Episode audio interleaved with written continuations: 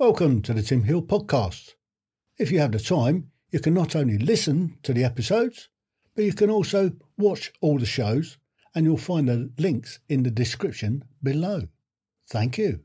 The Tim Hill Podcasts. Ordinary people's extraordinary stories. Welcome to the Tim Hill podcast. In this episode, I'm going to have a chat with Christine. So, Christine, if you can tell me when and where you were born, and then if you could describe what it was like where you grew up, the schools you went to, and the education that you received. Good morning, Tim. Thank you for having me. I appreciate it. So I was, welcome. thank you. So I was born in 1965. Um, great year for cars. Um, so, um, in a town called Allentown, Pennsylvania, which is about 40 minutes northwest of Philadelphia. I was also close to New Jersey. So, we would, Ooh. oh, yes, Jersey Shores. Don't go to New Jersey. You're a little off on your accent there, but that's okay. I won't hold it against you. Well, that's my best Archie Bunker. Do you want me to try my English accent? Don't go to New Jersey. All right, love. Can we get on with it now, please? okay, okay. I'm teasing, honey. I'm teasing. Um, so childhood. So um, Allentown, Pennsylvania. Um, actually grew up in a littler town called Fountain Hill, which is was just a small town. I don't remember a lot of my childhood, bits and pieces here and there. Um, elementary school was. Um, I remember nap times. I, I remember the little boy I had a crush on in, in kindergarten, first grade. Um, let's see. And then So, what was he like? he was brown eyes, brown hairs, and just cute as all get up. he really was. He was just cute. I had the biggest crush on him. I remember his first name was Bobby. That's what everybody called him. He was called Bobby. So, so what was the street like where you lived? What, what was your house like? Fountain Hill was awesome. I love that house. Um, it was your typical North row home. Um, there was a detached garage that dad did his mechanics and did his shopping and all that side stuff that dads do. Um, I can remember going up the back stairs and there was a huge porch that when my fondest memory um, was when we had thunderstorms dad would take me out on the porch and we would watch the lightning and hear the thunder and that was that was my quiet time with my father that was those were precious moments for me i love spending time with him there um, time with thunder. Yes. Yeah, I, right. well, it, it it has traveled with me throughout my life because anytime we have thunderstorms, no matter where I am, I have got to open a door and go out there and and be with nature and be in that moment that I would be with my dad. Um, they were they were that special to me that I I loved I'd sit on his lap as a little girl, five and six years old, and he'd have his arms around me. And, you know, I'd be sitting on just the one leg, and he was my world back then as a five year old. And we would just watch the storm, you know, and it was, it was, it was beautiful. It was beautiful. So, what was your first school like? Well, like I said, elementary school was, um, I don't remember a whole lot of it. I do remember that they were building another school, which was what they called back then an open concept school, um, which means there was no walls, no rooms. Um, and they ended up tearing down the old school. I have no idea why. Um, the open concept school was. I I liked it. I remember being able to see all the other classes, all the other students. Um, basically, they were separated part, by partitions. Um, yeah, elementary school was was good, and then that kind of went into middle school. Um, middle school was. Go ahead. So, so just looking at that elementary school then. So, if it was, it was I guess if it was open plan and they just had glass partitions, They weren't glass; they were cloth. cloth. Mm-hmm. So, yeah. So didn't the noise just put you off of, of, of trying to actually hear a teacher uh, or anything like that? Well, it was like a nightmare. because it was a new concept and because the students were going in there, I think we we just knew to keep our noise level down. Um, there would definitely get moments where things would get loud or you know children would get excited as we do as children. Yeah. and um, we just knew that you needed to keep it to a low rumble so to speak.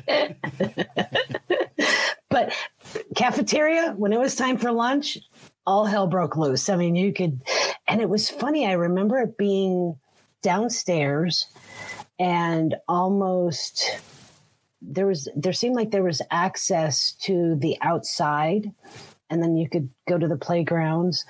It was almost like an underground garage but like lower level if you know what i mean if you understand. Um, so yeah between the echo and the walls and the concrete yeah cafeteria got quite loud quite loud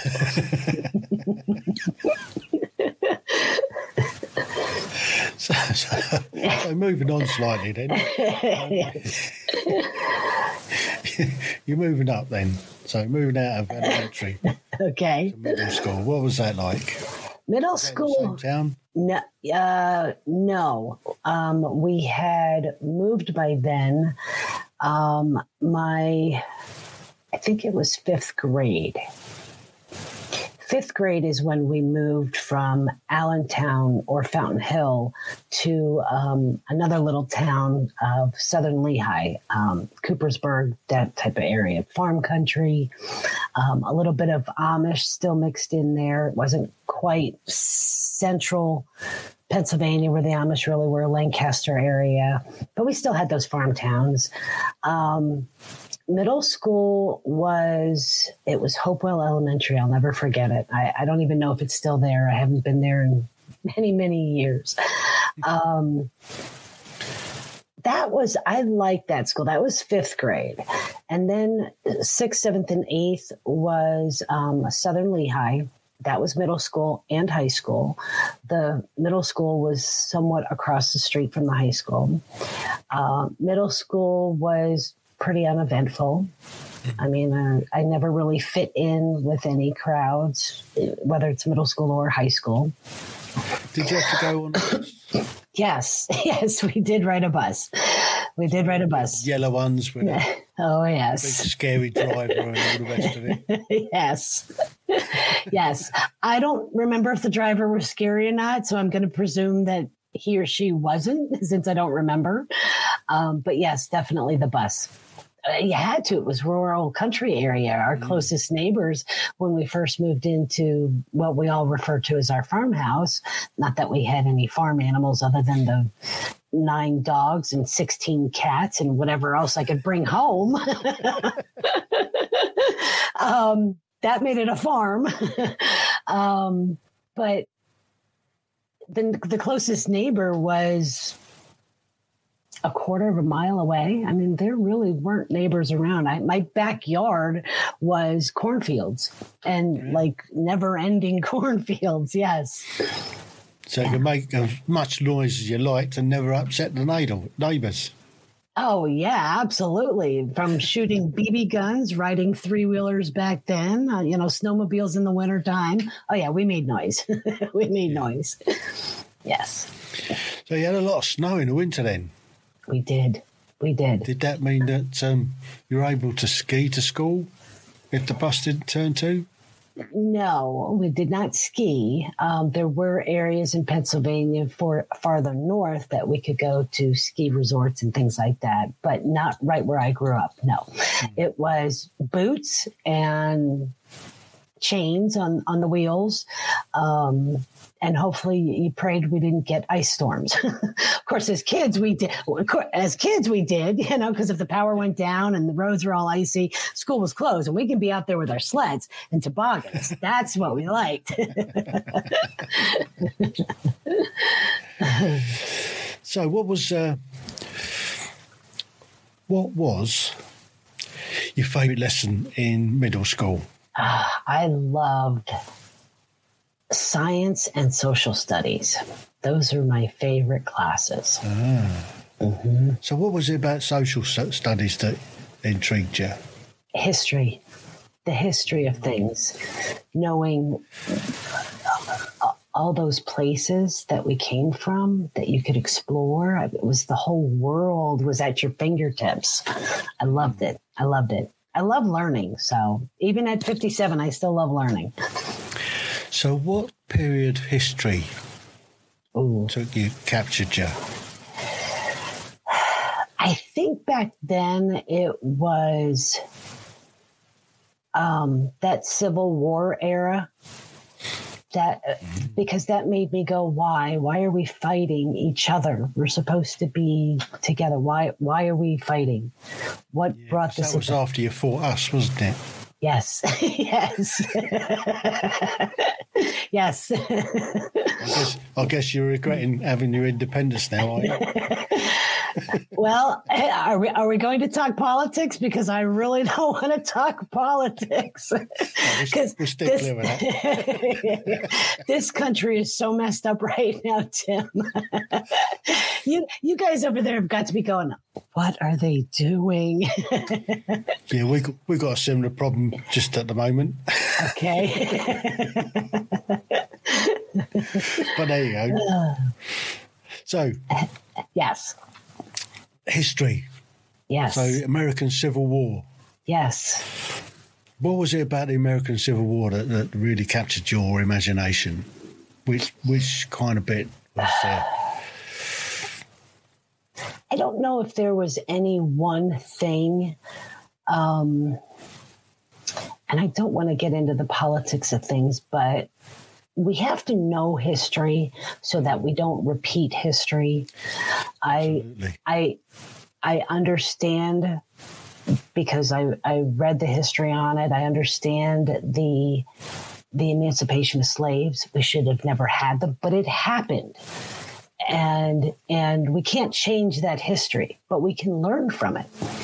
Um, taking down statues that are erected now, you know, all throughout the out the South is, I think, is ludicrous, quite honestly. But that's my personal opinion. Yes, that's my personal opinion. So So, did you get to see um, Gone with the Wind? I'm sure I did. I just do not remember watching it. it's just one of those. That, It's, it's probably because she was asleep through most of it because it's a four-hour film. I know. Yeah. I, I thought it was a western, and I took Right. to it. I thought it was a cowboy film. And, well, I did watch a lot of John. I did watch a lot of John Wayne and um, Clint Eastwood movies growing up. So I think we all did. yes, yes. So, crossing the street then, Yes. junior high or high school, To high school, yes. what was that like? High school sucked. Excuse my French. Sorry. How good. yeah, yeah, yeah. Um, So, what was the worst subject in high school? Math, math, math, math, math. Why do we have geometry and trigonometry and calculus and why? Why? Some people need to do it. I suppose. I suppose. I don't know. I just never. Yeah, it's funny because my all three of my children are very intelligent. My youngest one is probably a math whiz, and he will not do any. And I say youngest, but he's thirty years old now. Um, but he will not do anything with his math skills. That is not what he's an electrician. Although he puts them to use, Oh, yeah. Absolutely. He's an electrician and he can. Ohm's law and that sort of thing. Oh, yes. Currents and yes.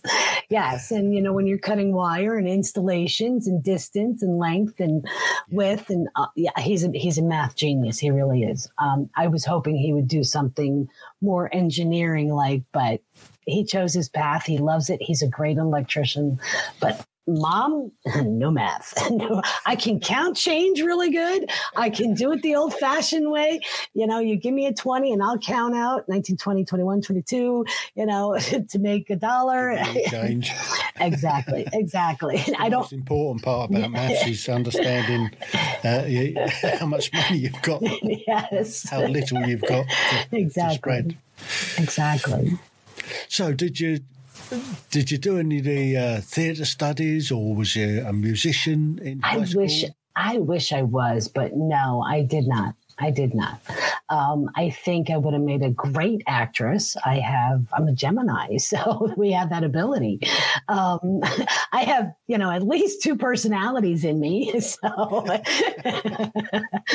um, but no, I did not. I did not. I wish. I wish I would. So you stayed with the sciences in, during uh, high school then? Oh no, no, no, no! I I loved home ec. I loved my typing class. Um, I can even tell you my my typing teacher's name. It was Mrs. Herzog, and she was an absolute wonderful teacher. And we're going back thirty plus years, forty years. Yeah, yeah. So, so, so you can put your hands on the on the keyboard, close your eyes, and go ASDF. I, I could probably do it in my sleep. Yes.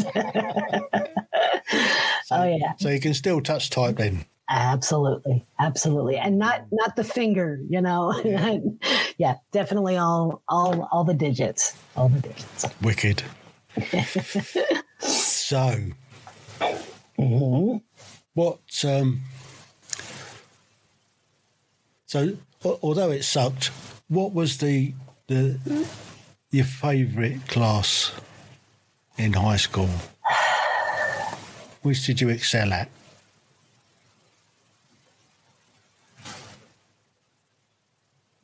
Detention. I'm sorry. That's that's not no. That I was see. I was a really good student. I I because of some of the home issues that were going on and being the eldest child, I always had to excel. I always had to to try and get the best Lead grades. the way. Absolutely, absolutely. Um, I don't think I had. I, again, it would go back to you know geography, social studies, um, the history. Um, I did take home ec classes. I did take a um, a um, um, uh, woodworking. I actually made a three tier plate stand that I gave to my mom and had for many years thereafter. That's how good it was. um, I'm a I'm a hands-on type of person, so I like when I can stimulate not only my brain but my hands. So those were the classes that I liked. Those were the ones that that resonated with me. The home ec, the sewing, the cooking. Um, do I cook now? Oh hell no! I love to cook, but not for one. So.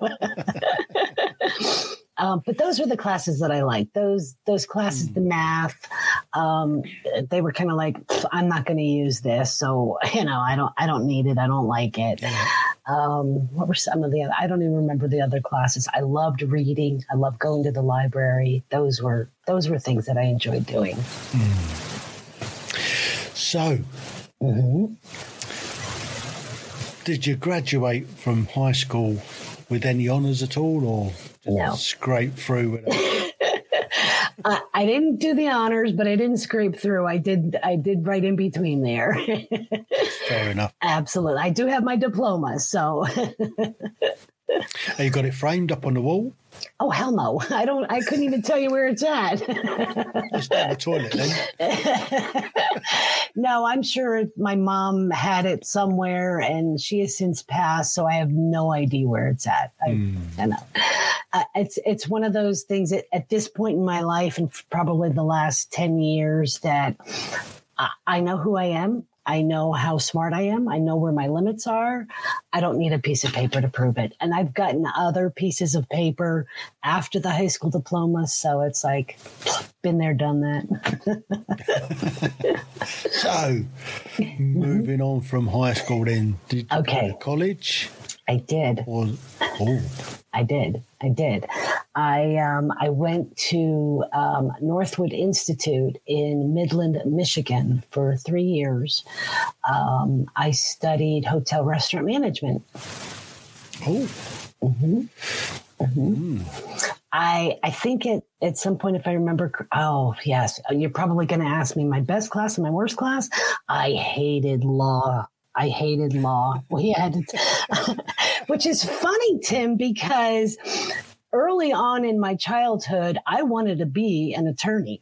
when I got to college and had to take those law classes, mm, no, no, no. I was like, mm, no, no, this is not for me.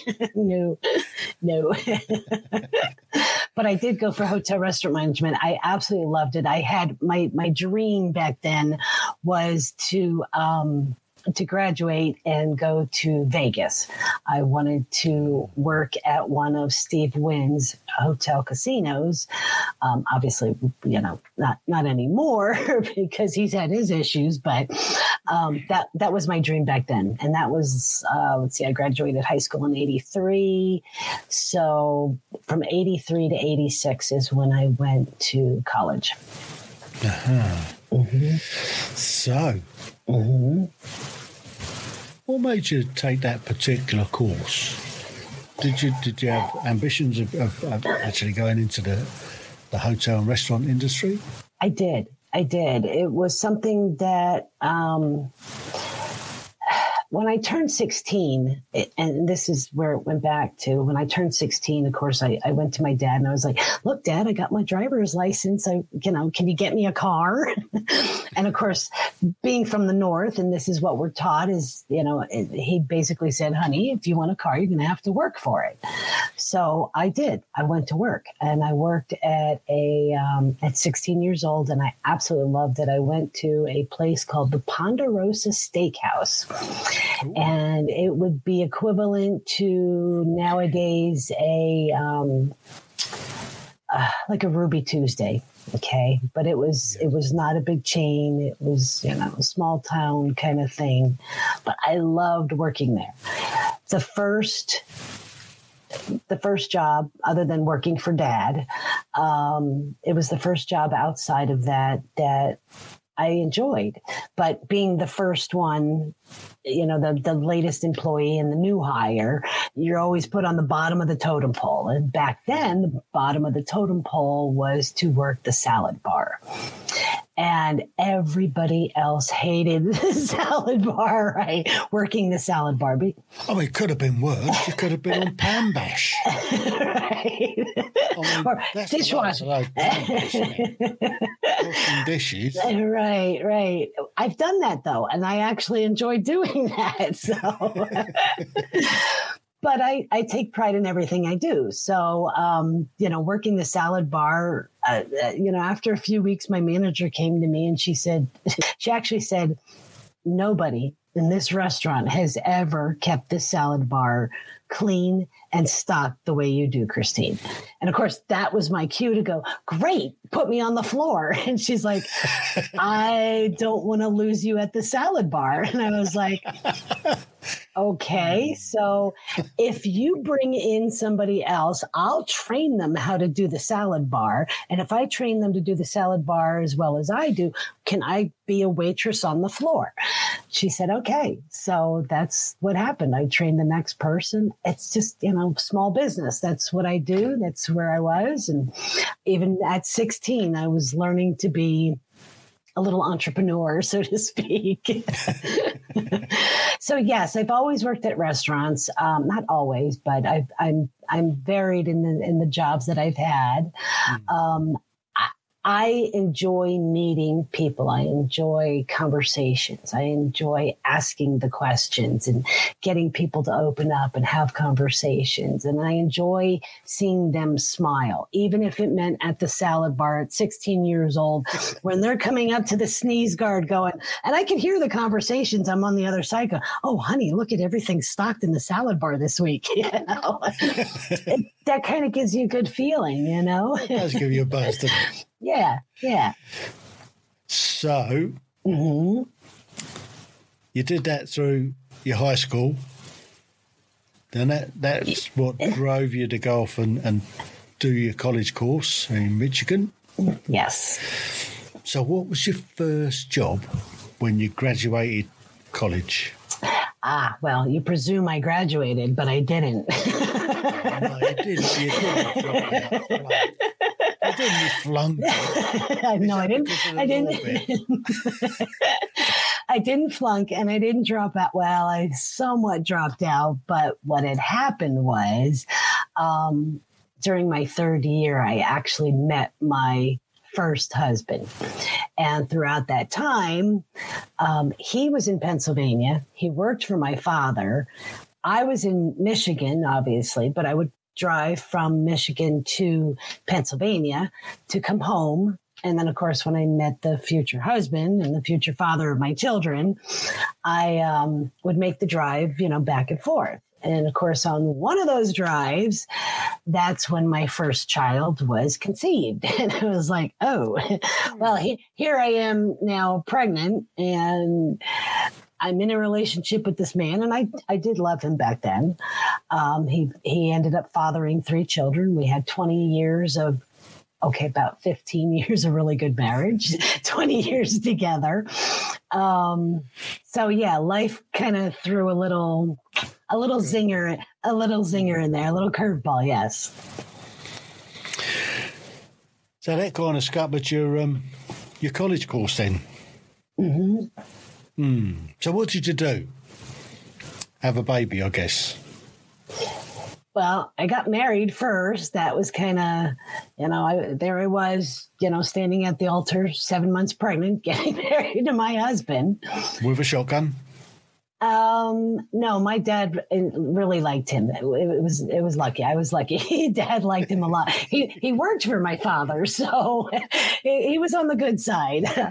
um, he um, no it was it was a it was a good wedding. It was a good marriage. Um, like i said for the first you know 15 years we had we had our we had our whoa uh, the first five years were definitely um, definitely a struggle a battle a a challenge is what the first five years were. Um, my first child was born four years later was my second, and 13 months after that was my third.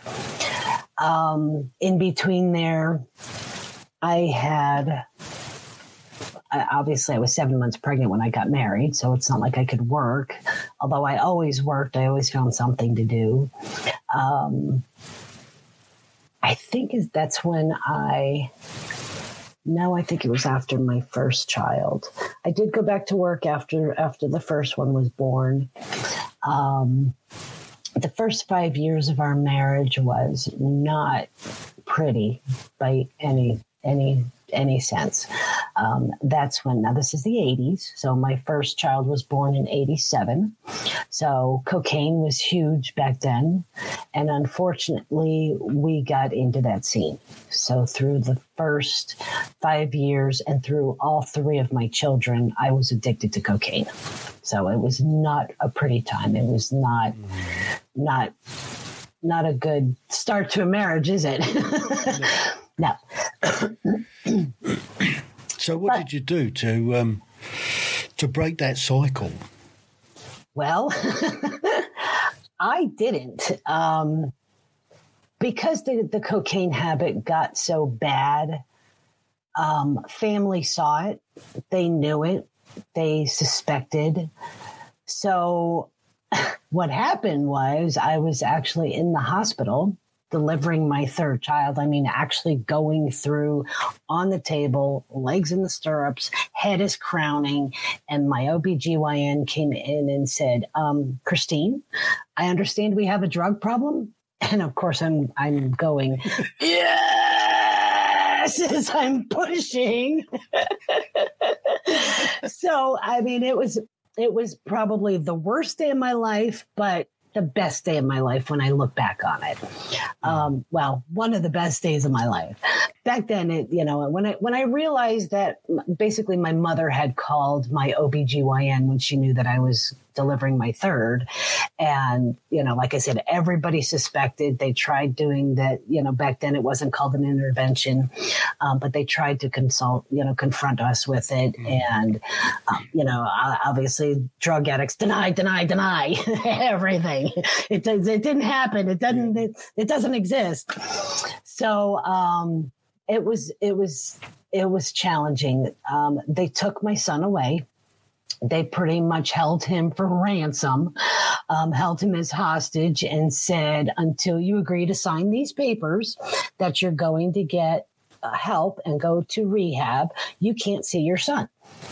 Um, like I said, it was the worst day of my life, worst day ever. Here I was forced to, I had already stopped using two days before he was born, was the last time I used. Um, now, granted, it's only two days, but, and I know what, what remember I had gone through my first child, I was addicted to cocaine. My second child, I was still addicted to cocaine. She ended up, my middle child ended up having health issues at, a, at nine months old. Um, I mean, I, you know, st- all that still didn't stop us from, and all the other things that I could tell you in between there. Mm. So um, it was it was the best thing, but I didn't realize it at the time. So I agreed. I signed the papers. Um, you know, his his father, my then husband, couldn't see him. I mean, it was it was tough for us. It was, but it was a wake up call. It was you know divine intervention coming in and saying, okay, you need help. So so what happened was um, my mom and dad were actually living in Florida while I was in um, Pennsylvania. She made the trip to come up. Um, she had already been on her way, which I didn't realize till after the fact. So she came up to Pennsylvania basically, you know, you know, after a few days, I went home, and you know, obviously, I can't breastfeed. Now I have DCF coming in, Department of Children and Families, coming in daily. Um, to check on all three of the children, all three of the living, you know, or all of the living situation to make sure. Now, one of the things is, as much as I was a derelict mother and a really bad mom and addicted to cocaine, I never made I never I never abused the kids and I never sacrificed any of their wants and needs. Okay. I always made sure they had fresh food. We didn't eat, but they always ate. Mm. They always had food. They always had formula. They had diaper changes. They had diapers. They had baths. They would, I mean, I took care of those kids that they may tell you different someday. I don't know, but I know what I did.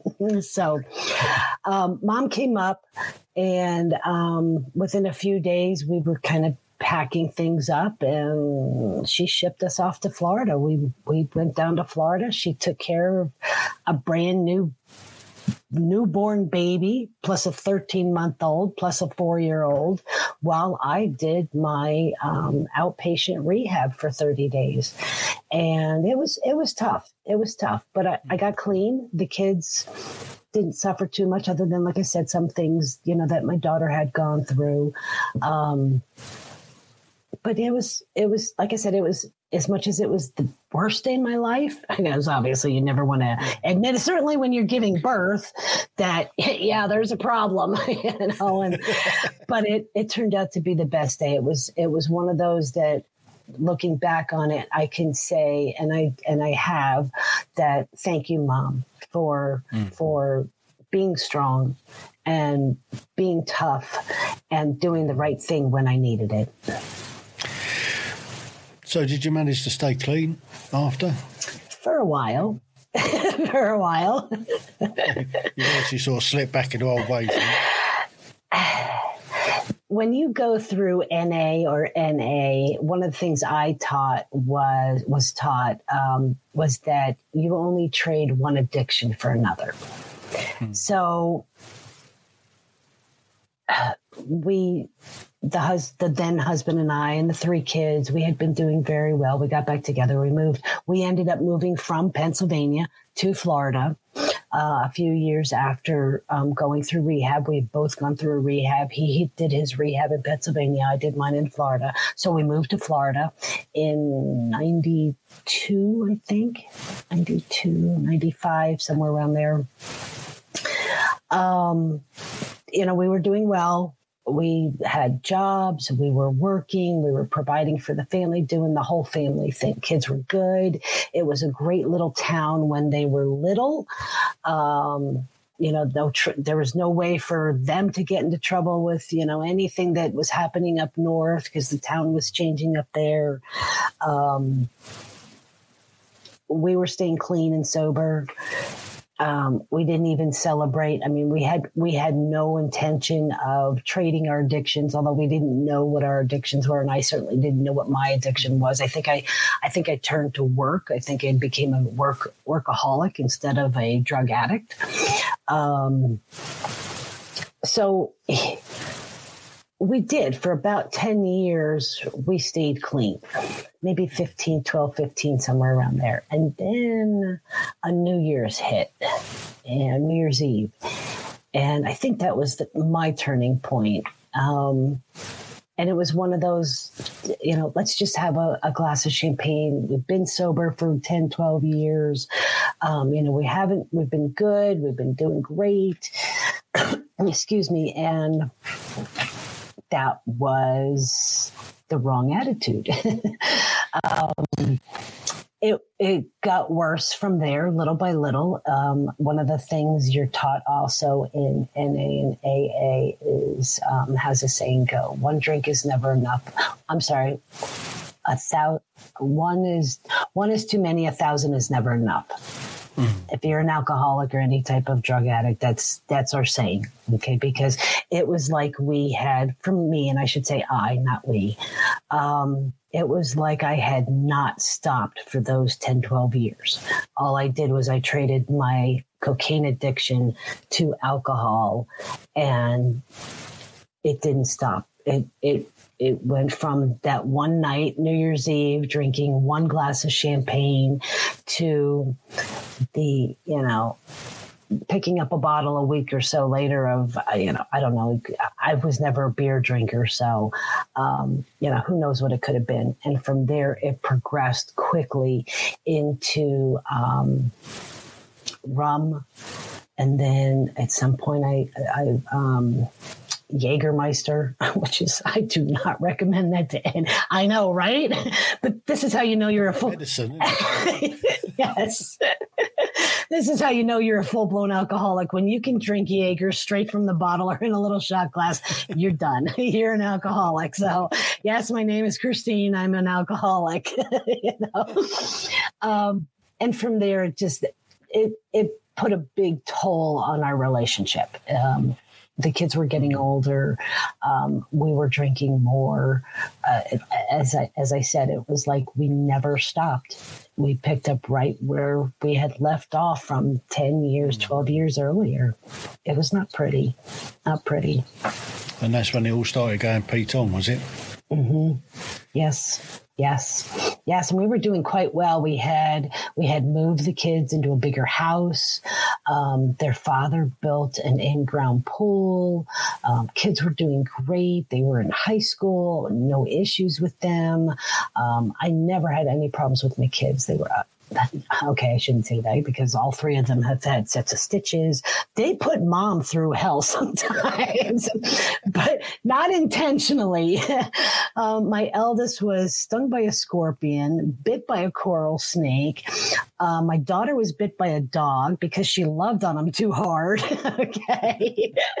Uh, my youngest one has had, oh, in preschool, he had two sets of stitches, one because he was running, slipped and hit a bookcase and ended up you know, cracking open his head. He needed like seven stitches there. Second time in preschool, he um, I was playing around in the bathroom, experimenting with going to the bathroom and going pee, and slipped on his own pee, hit the toilet, and needed another set of stitches.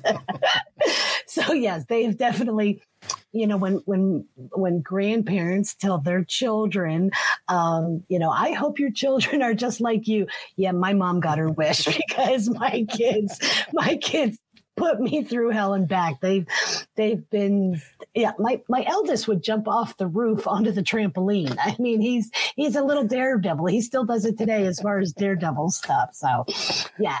um what was the question? Because they were they they were they were a handful, uh, but they were really good kids, really good mm. kids. I mean, they they were they were great. So yes, they were doing very well.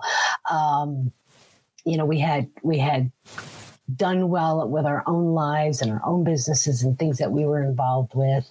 Um, we had, you know, we had, I wouldn't say disposable income, but we were doing all right. We were doing okay.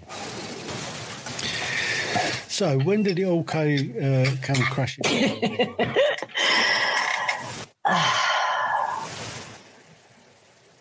I don't think there was one defining moment. Um, I think as as as normal couples do after so many years. The, like I said, the kids were in high school. They were doing fine. They were okay. They were taken care of. Um, we had taught our children to same thing my father taught me. If you want nice things, you have to work for it. If you want this, get a job. Um, my eldest was always very entrepreneurial. Um, my other two were right behind him. They they knew the the the good morals that that we wanted to instill. And it got to a point where that husband and I, we just, I think we just grew apart. Um, he's, I will never take this away from him. He is an excellent father. Always was, probably always will be. He's an excellent father just not all that great a husband. I kind of got, you know, I mean, and not to say that I was a saint by any stretch of the means. I was not a saint, but I think we just grew apart. Um, I wanted to do things. I wanted to go places. We could afford to do it. Um, he did not want to do the same things I wanted to do. He wanted to make sure the kids were taken care of. I'm like, they're in high school. They can, they can dress themselves. They can feed themselves. They can come and go. The, you know, one of them drives they're fine. Let's go do things. Let's, you know, let's be a couple again instead of parents. Um, and it, it didn't happen. It didn't happen. And unfortunately, my addictive personality and my faults, um, I was the one that stepped down on him. And that was the, the straw that broke the camel's back. And he found out about it. And basically, I had a few hours to just get all of my stuff and get out of the house. And rightly so. I can't blame him for that. I mean, I, I was wrong with what I did. Um, I'd be the first one to admit it but it it was it was those little things that led up to that and then certain things and then we just we just knew we I wouldn't say that today we're friends excuse me, but we do talk to each other. Um, if we had any issues with the kids in between, shortly after I left, we we knew we could go to each other, and we knew that we had to stay parents. Um, we never did the, you know, your father did this. You know, do you know your father did that? He, as far as I know, he never, you know, my kids never said anything. He never did. Well, your mother did this, and your mother did that. Um, we tried to be the bigger persons in the relationship. We, we tried not to put our kids through any other BS um, than they had already been through. I mean, it was tough enough even for them being teenagers and i say you know like 15 actually they were they were 17 they were like 17 18 and you know 20 22 23 somewhere in there so they were they were older. They were on their own somewhat, but still living in the house. Um, it affected them without a doubt. I mean, here's you know their whole world. As much as it was not a great world with what mom and dad. I mean, we were we were getting drunk every night. You know, as mm. much as, you know, I'd have dinner done and, you know, the kids would be done and my youngest was still in high school. Okay, you know, do you have homework? No, no homework. Yeah, okay, well, whatever. But they had their friends. And, but I always made sure, again, I always made sure that they had, you know, clean clothes, clean bathroom, you know, food, good food on the table. And then after we were all done, the, the then husband and I would start drinking and we'd pass out drunk without a doubt.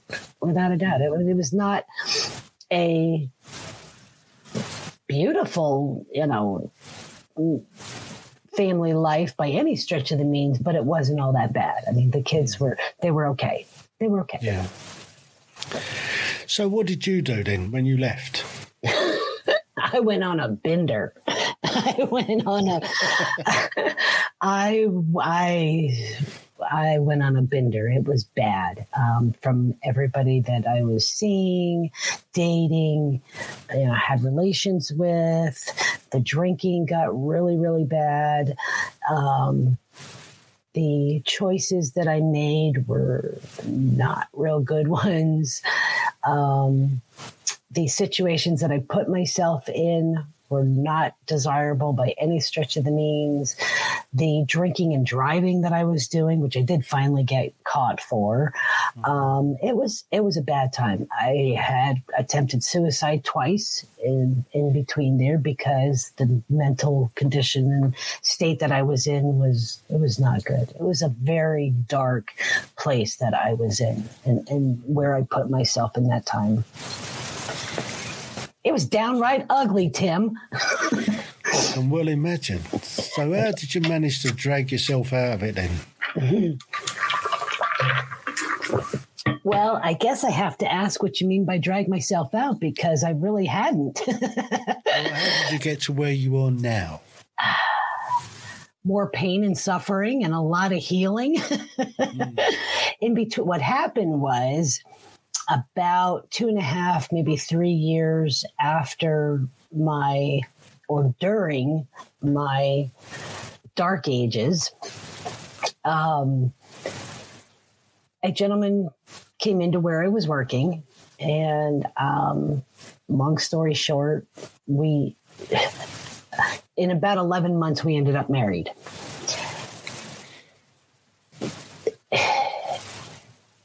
It was great till it wasn't.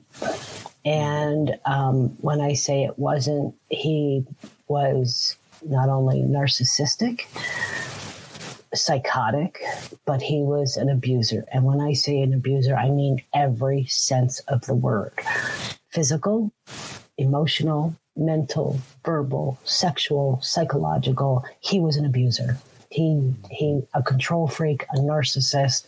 He was bad. It was it was bad. Um, obviously, it doesn't start out. No.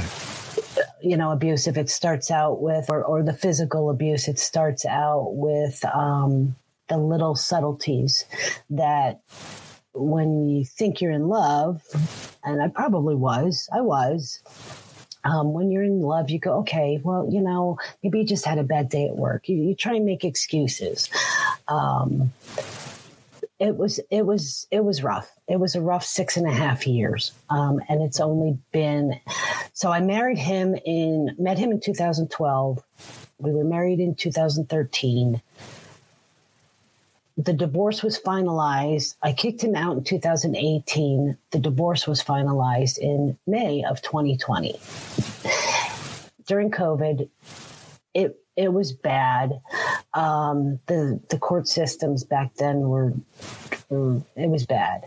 Um, so it's actually my healing process actually only really started maybe maybe a year ago.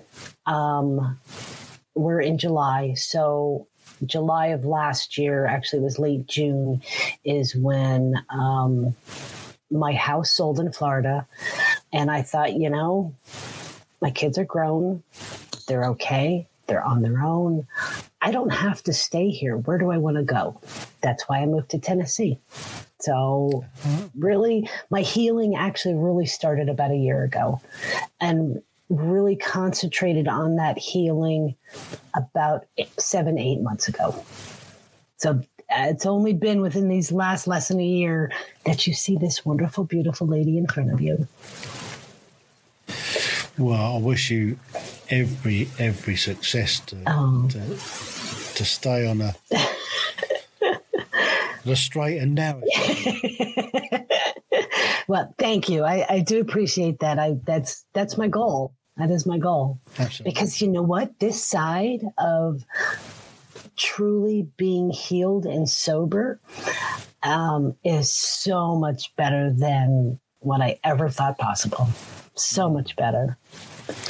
And that's something you have to remind yourself every day when you get out of bed or you wake up in the morning.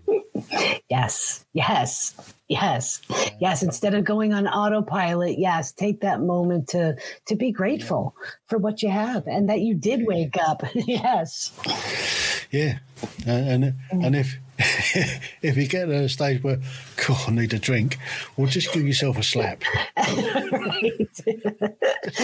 Well, what are you doing? You don't drink.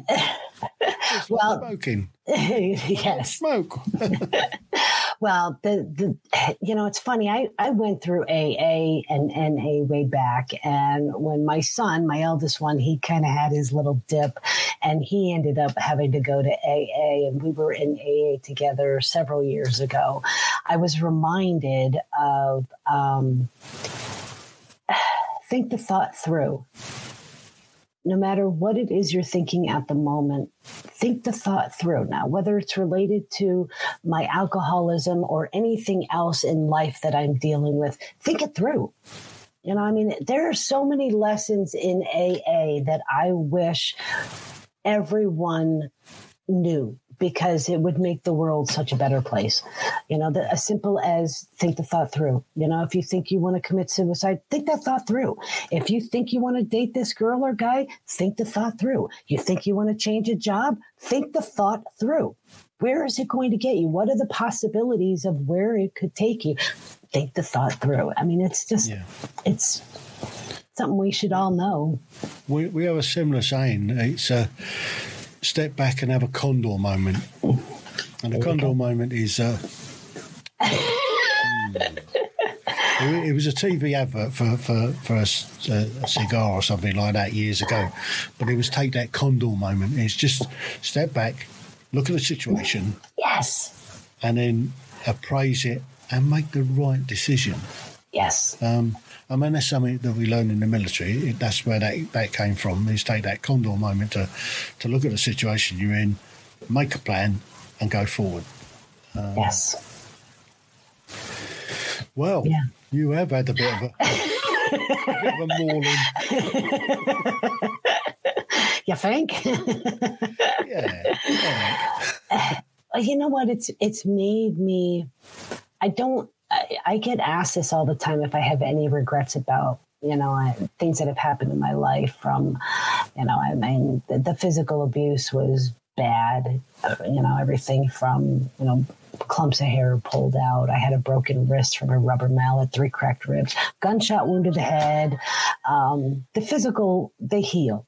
Okay, Yeah. but I I, I, as I stated, I, I, I'm asked, do I have any regrets about my life and thing that I, things that I've done and places I've put myself into and the people I've married and the situations that I don't. I don't because it has made me appreciate and love this true life, one life that we have. It has made me this this woman that I am today so that I can share with other mm-hmm. people that you know as much as it may be a you know a, a bad situation find find the best with it. Make the best of it. There's there's a lesson to be learned in there. And sometimes you know with the condor moment or you know just find that lesson and and learn from it. Take that step back. You're right. Take that step back. Be proactive instead of reactive. You know so no I, I have no regrets. I love my life. I really do. I love my life. I've got mm. i've got a great dog two wonderful cats, three beautiful children, two absolutely beautiful granddaughters. So life is pretty good.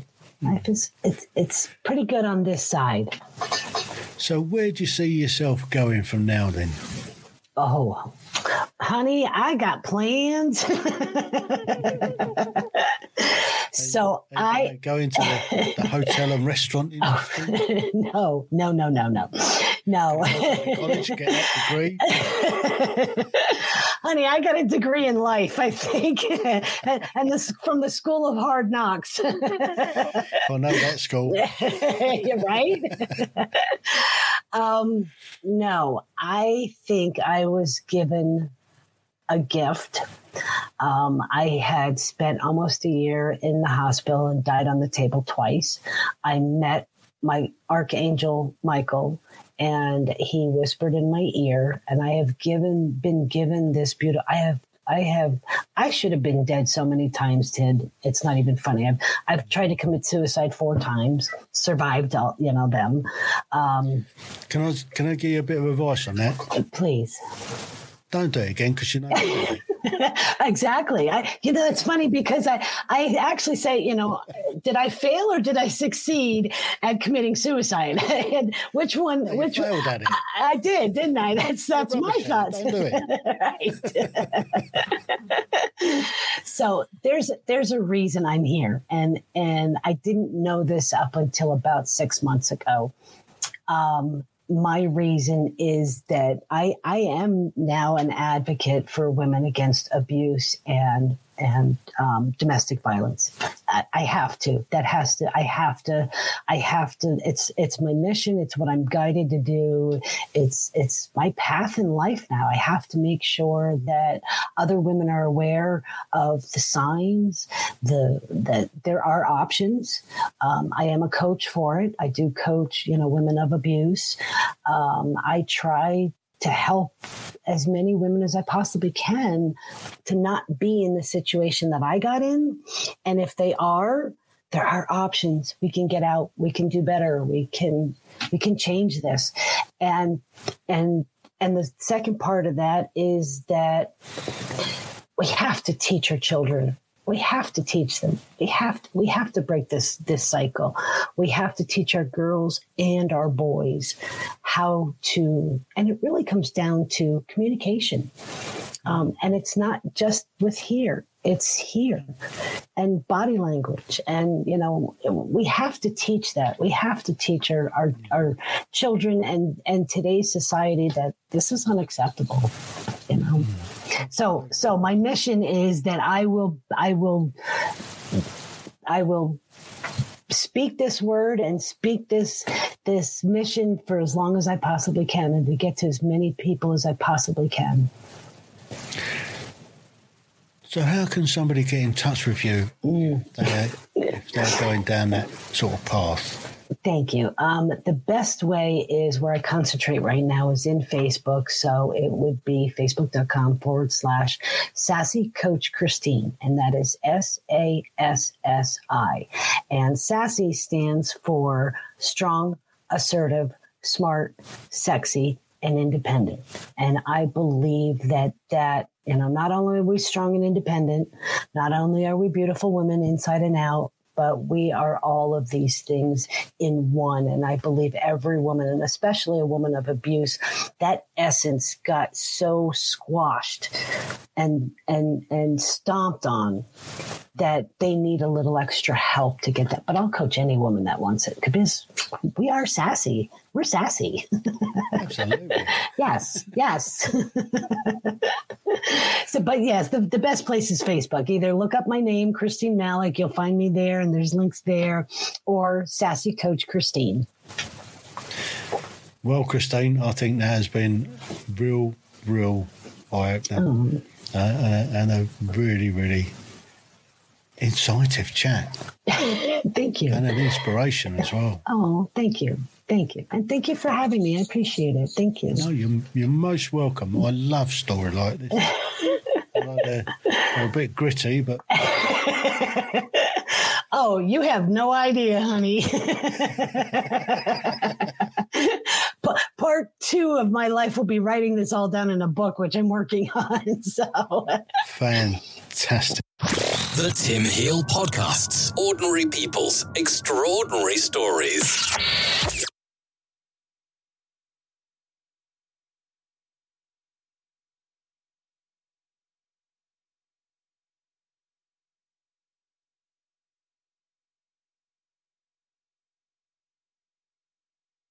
Welcome to the Tim Hill Podcast. If you have the time, you can not only listen to the episodes, but you can also watch all the shows, and you'll find the links in the description below. Thank you.